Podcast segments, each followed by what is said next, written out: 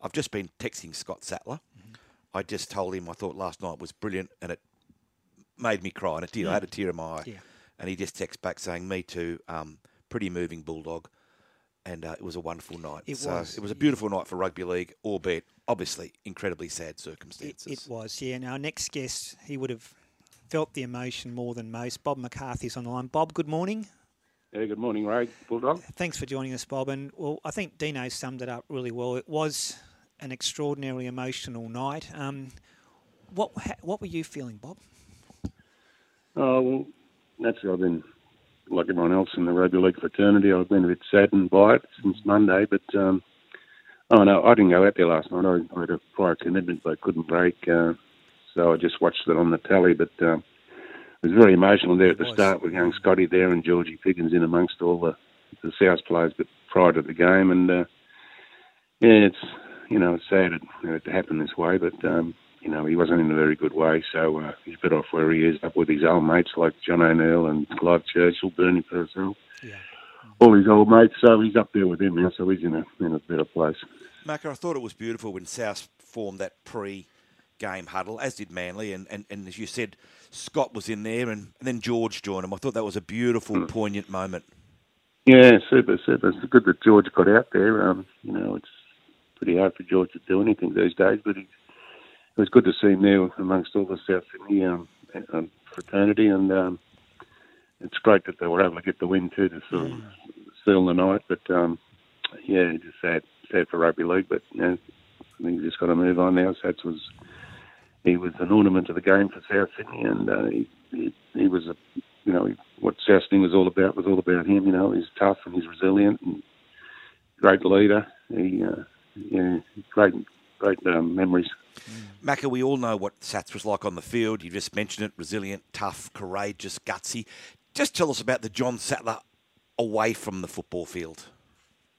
Well, he was a different bloke altogether. The one I was on the field with the jumper on, and and the thing around his ears, you know, a bit of um, bandage around his ears. He, uh, you know, he was one of the first guys to wear a suit to the football, certain coat, coat and tie. Everyone else used to wear jeans and t-shirt or whatever. And uh, Sats was, you know, just the perfect sort of gentleman. And uh, he just didn't realise that once the game started, once he took off the suit and tie, it was like Superman, you know. He, uh, you know, the, the teeth started growing out of his mouth and his fingernails started growing, and he uh, he became a lot earlier, and uh, he was just he was just very very, you know, um, say there was a lot of violence in his game. Like he, as uh, uh, I Zorba said before, he, he tested everyone he played against. Mm. Um, I think the only bloke he didn't really clash with was uh, was Kevin Ryan. I think they might have had just uh, one little fracas against each other, and then they respected each other from there. And uh, but everyone else he sort of tested, and um,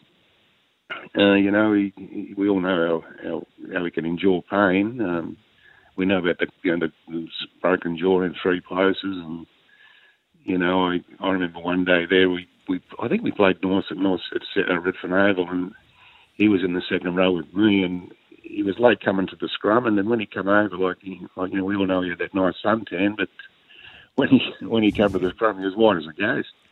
And I said, "You all right, mate?" And he said, "Oh, my elbow's playing up." And I'm looking at him, was dislocated. Oh. And uh, I said, "Mate, you've got to go off." And he said, uh, "No, I'll wait till half time." So, so we went in at half time, and well, there was no doctors in those days. The, the the Zambuk bloke sort of just got it and pulled it and, and turned it. I think you pulled it and you turn it, and it all went back into place again. He went back out in the field. I'm, winc- oh, I'm wincing listening to it.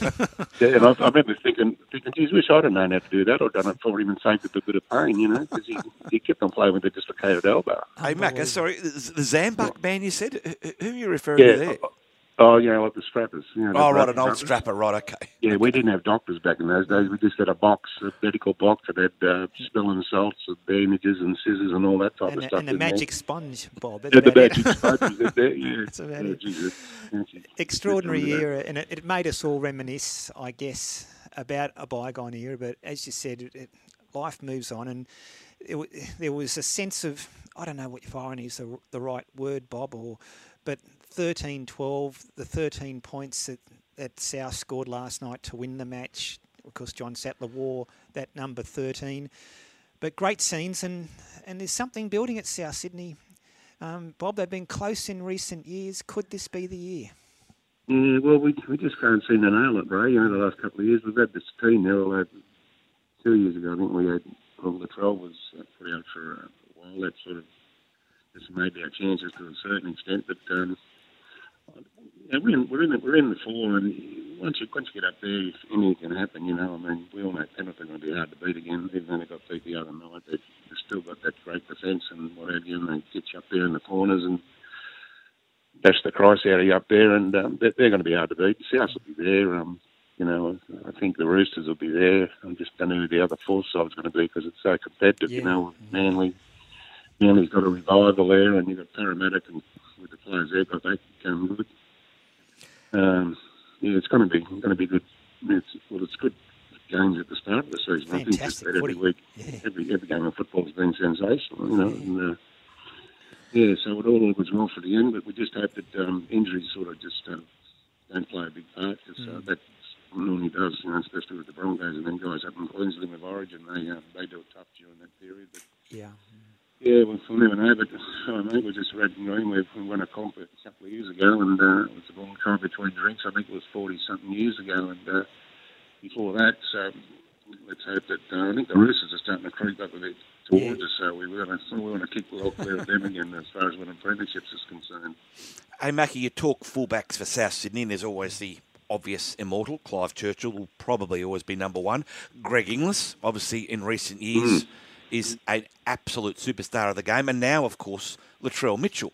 If Latrell yeah. continues his trajectory up in terms of his natural ability, his skill, you know, where could he finish? Well, we all know he's got the, the brilliant touches, but I, I think Latrell's got to get involved more. You know, I mean, um, you know, when you're going to have a million dollars like Teddy and and uh, Tommy, they, they touch the ball about 30 times a game. And, you know, I know when um, Latrell gets it, he, he, he has got magical powers, but he doesn't touch the ball enough for mine. So I'd, I'd be making sure that he, you know, you know um, mm. the, the money he's getting, he's got to play to it, you know, and uh, if he can do that, I think we we could be more of a power. And as you say, like where where would you put if you pick the South Sydney best ever team? Where do you fit those in. I mean, Greg's got to get in there somewhere. Yeah. Would it be? We'd have to keep Clive, I suppose, because of um, you know greatness in the game, and Greg would have to get in as a centre or a winger or something. And you, you look at Latrell, and you know he's he's on the verge of sort of breaking into it too. So it's a matter of um, some of this. Now I got whenever when, when Sam Burgess first came out and he started playing lock forward, I and gone Coote up and says, you know, when they pick the next South Best side, I don't know where you're going to get him. He used to.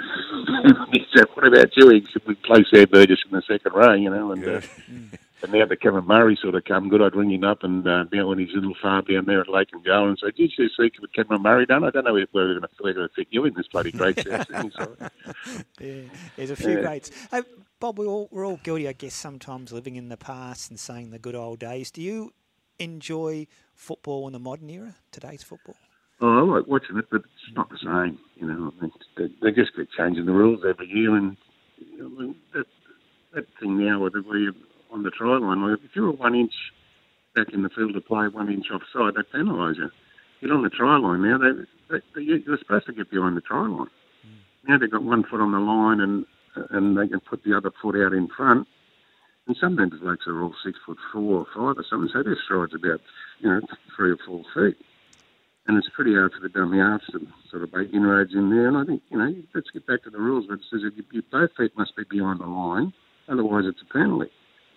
And, you know, also this play-the-ball now, they just roll the ball through and then, you know, just to speed up. That's, that's the rules say you've got to play the ball with your foot. Hmm. You just see these big blokes now just roll it through. Mm. There's a lot of little technical things like that they've got to tidy up. You know, I mean, getting the scrum back, I don't think that'll ever happen again because you know, it was a bit of a fig on the fly in the game to some extent, but um, you know, but, that, but that's where the battle battle began in there, you know, and really really showed your mettle, like uh, if you could handle it, you know, every scrum was uh, was was a battle, and uh, you know, to win the ball was um, you know was the whole idea of it, you know. And, you know, having Georgie Piggins there when we used to kick the ball back on the other side, he, he'd give you the rounds of the kitchen, kitchen, whereas um, you know, blokes like uh, Freddie Anderson or Dongles, you kick the ball back into their side and he'd say, oh, don't worry, don't worry, we'll get the next one. you know, just it was it was you know it was territory and all. Like yeah. you know, when the when the scrums, um, the hookers just pride themselves on it. You know. Mm. Macca, before we let you go, how you been? What are you up to? How's your health? And do you still see a bit of cootie? And how's Ronnie going?